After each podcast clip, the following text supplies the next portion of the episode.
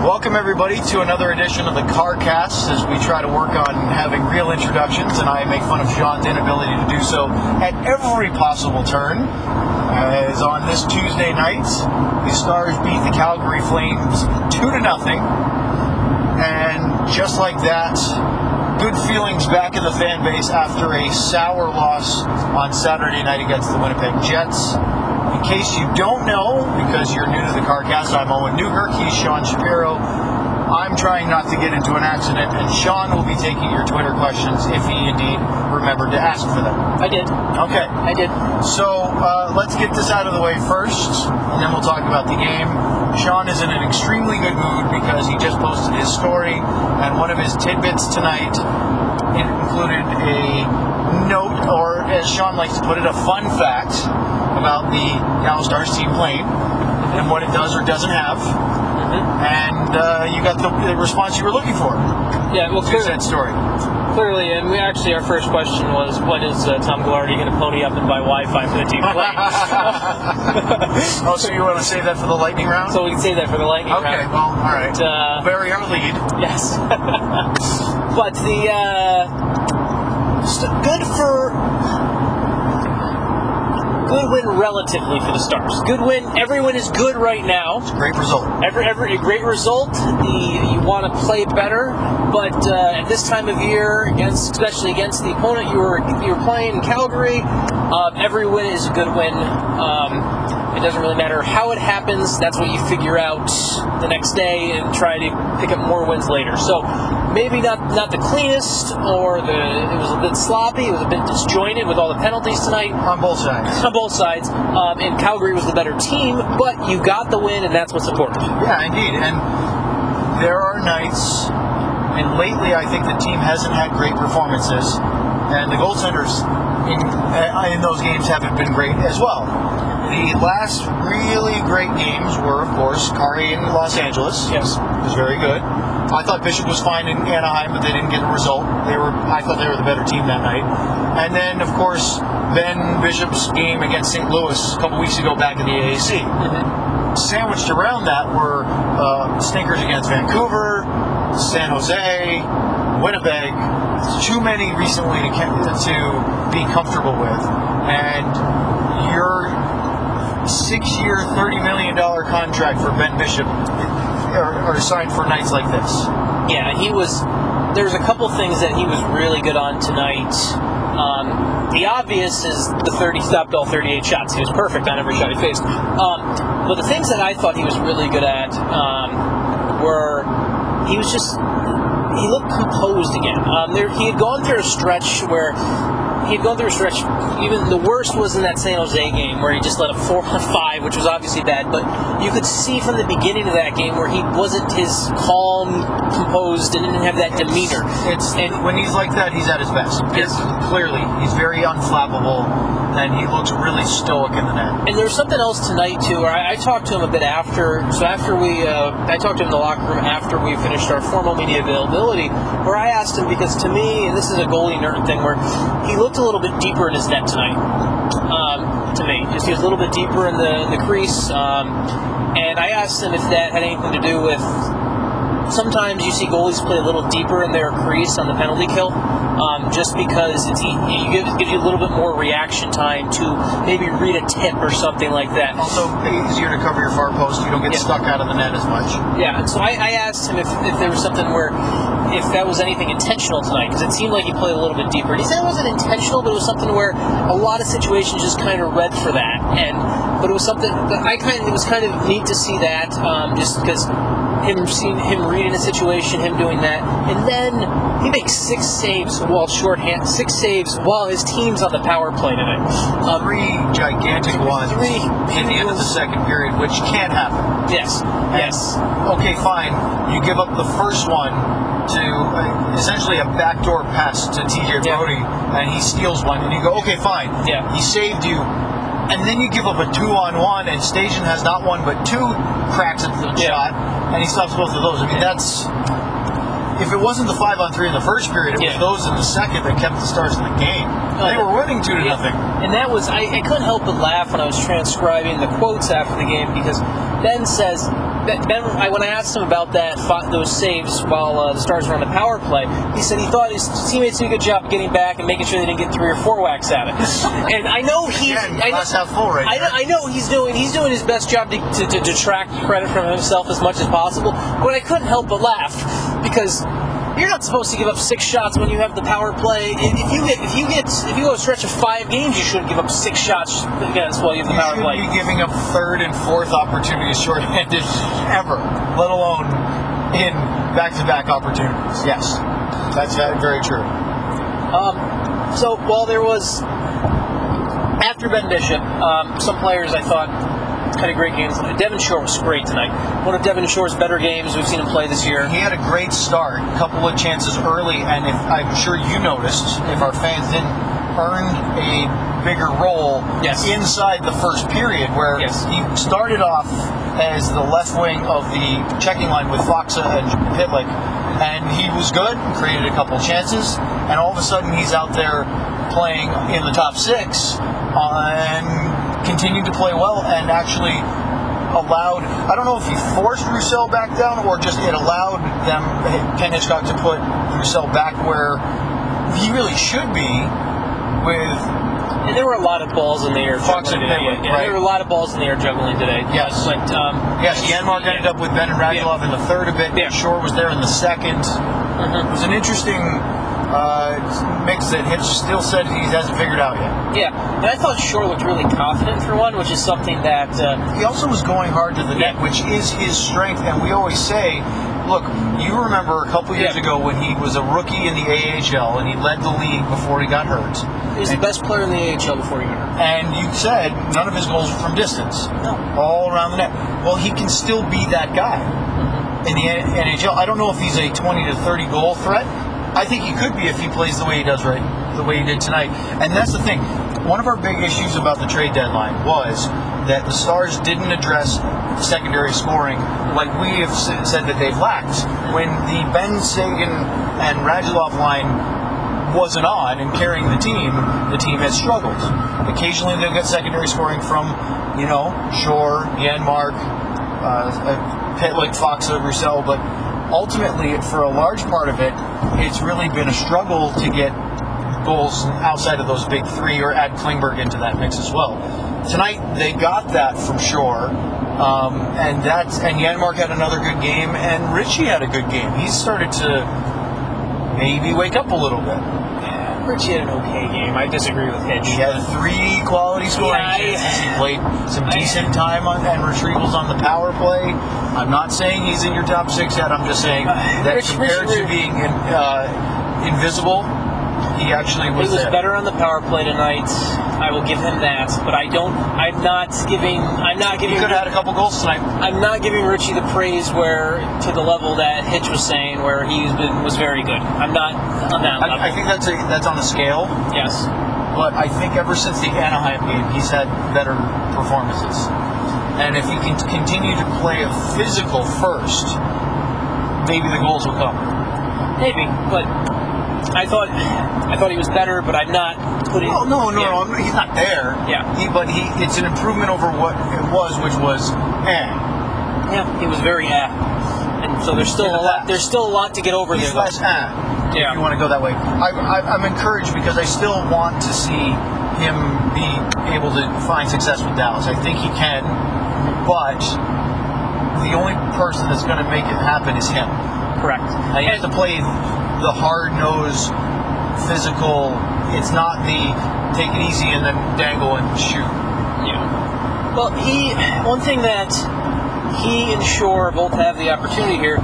They have the opportunity to make people because there was a lot of backlash on social media. I read the comments on my story. I read there was a lot of people who weren't happy that the Stars did nothing at the deadline. Yes, yesterday. sure. Um, now, if Shore, not saying he's not, there's 20 games remaining. If Shore 19. can, well, 19 after tonight. There's 20 going into tonight. Right. Um, if Shore can be, if Shore and Ritchie can start putting the puck in the net on a semi-consistent basis, Yes. all of a sudden you got what you were hoping to acquire with a Maroon or a Grabner Right. with for free. Now they have to do that. There's no, there's no.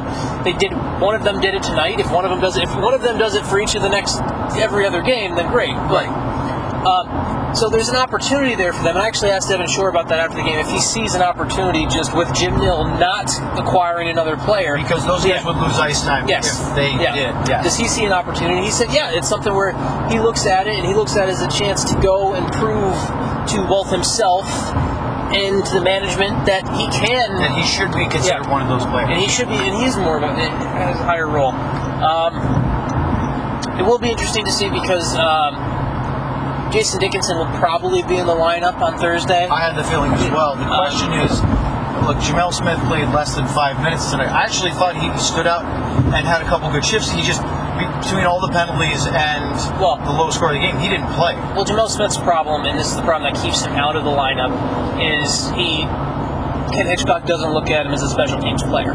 Yes. and that's and that's that's something that there's nothing else. I feel bad for Gemel Smith in this in, in this range element because there's nothing else Gemel Smith can do. This is Right. this is something where it's on the coaching staff to say, well, let's give him a try on special teams. They haven't. They're not going to. It's going to be a hard They- time with the guys that they have, especially with Benn and Seguin both killing Yeah. right now, for them to say we're going we're to pull either one of those guys for Gemel Smith. Exactly. So, But actually, again, I saw a couple moments when he did play tonight in the limited ice time that he had, where I went, "Ooh, okay, he's he's not a liability. He actually made something interesting." But the problem is, like you said, limited opportunity to make an impact and not getting a chance when the game isn't calling for four lines being rolled to be able to make that impact. yeah, it's uh, So the, it would, the obvious I one to me, Sean, is that Dickinson would come in and center the line of Spets and Ritchie, which would be the fourth line, because Yeah. I Yeah. thought the way that Shore and Elie and Janmark have played, they don't deserve to come out of the top six right now. Uh, I would like to see. Oh I- no, no, no, that's a different question. I would Yes, like okay, to see yeah, those guys, yes. so a couple of those Okay, guys yeah, yeah, pushed down right. for better yeah, depth. Yes, yes, you're right. What, what, Based on what- what- performance, though. What will probably happen and what I and what I would do. I, I personally, I think I just look at skill and I look at talent, and I think Remi Elie's done a nice job. But I think I would give Jason. You're trying to get more offense, and you're trying. And Remi Elie even had an assist. So are you going to put Dickinson on the wing in your top six, or are you going to put him in the middle and push Jamie Benn out of the center? I think I would put. I would Don't, take. don't get me wrong. I would love to see Dickinson between Benn and Radulov. That's what I would do. But I don't know if he comes in from the AHL and goes right to your center, your second line, and arguably two of your biggest impact players. I don't think he's going to, but I'm telling you what I would do. I, I, would. think- It's. Uh, I, I would not do it for the next game because I don't think he's there. But what I would love to see is Jason Dickinson play into that role. Because then you could have Benn on the wing and still take draws if you need to, Seguin, Janmark, and Elie or Shore, depending on who's playing well enough to be there. Mm-hmm. And then you have Roussel, Fox, and Pitlick, and, and yeah, I like that. Yeah, I, I, but I would. Here's why I would do it now because I think the reason it works, and you say, "Oh, putting a guy at center, that's a big responsibility." Both Jamie Benn and Alexander Radulov are players that create from the wing. Of course. And so, if you put Jason Dickinson there, while he is technically the center, he is still playing off the other two. And I think it, it's a.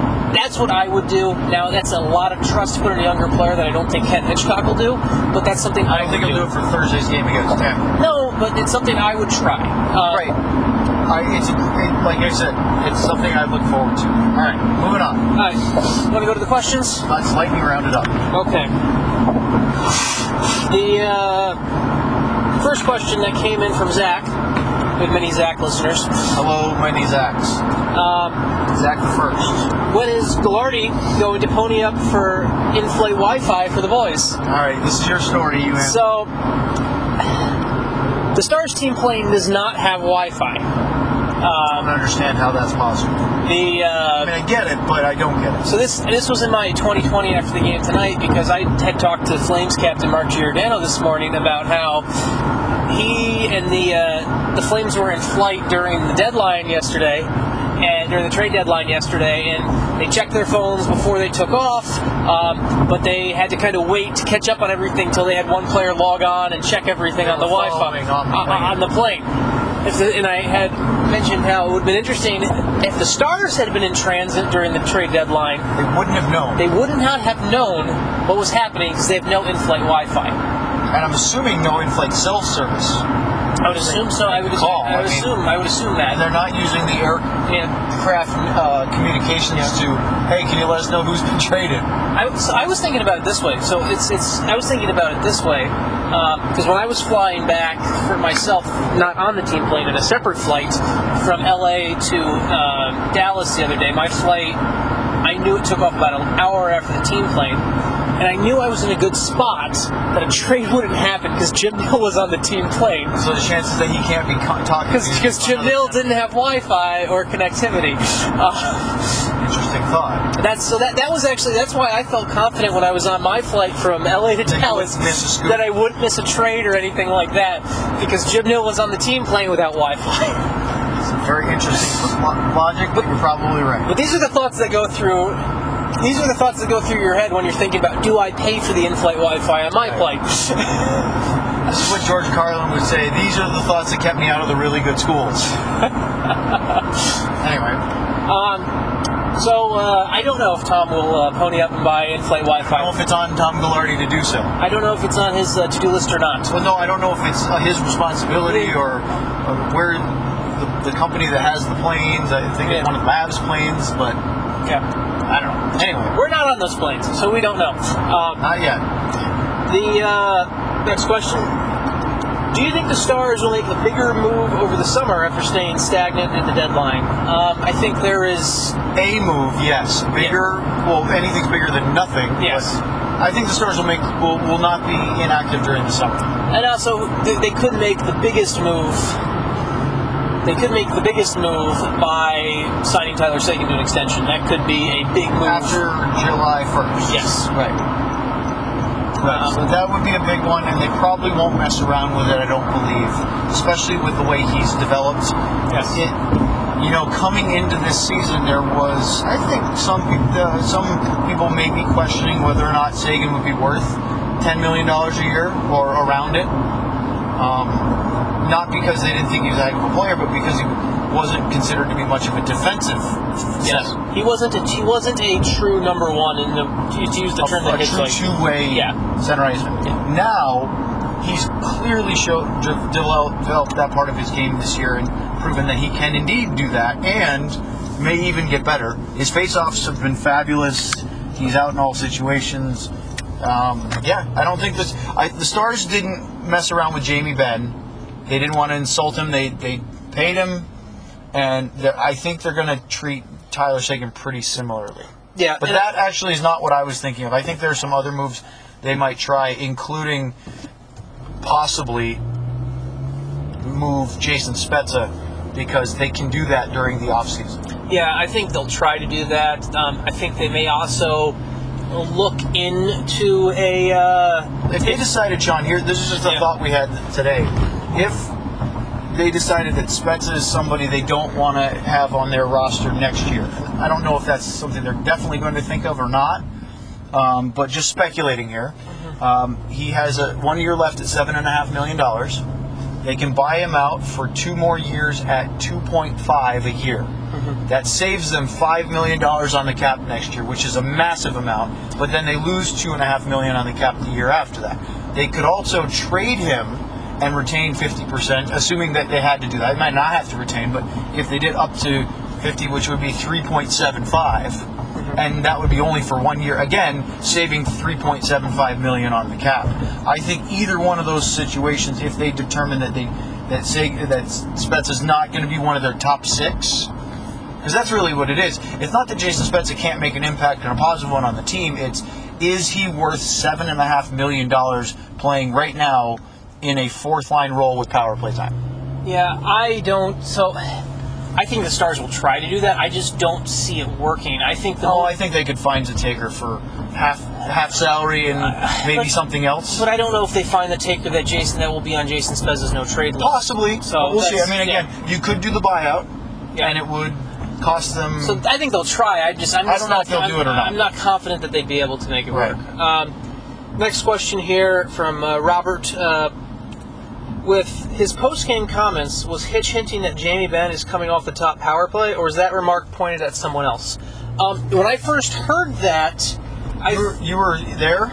yes, You were in the room. I wasn't. So I just heard it. So uh, when I first heard that, I thought maybe um, he was talking about that complete unit.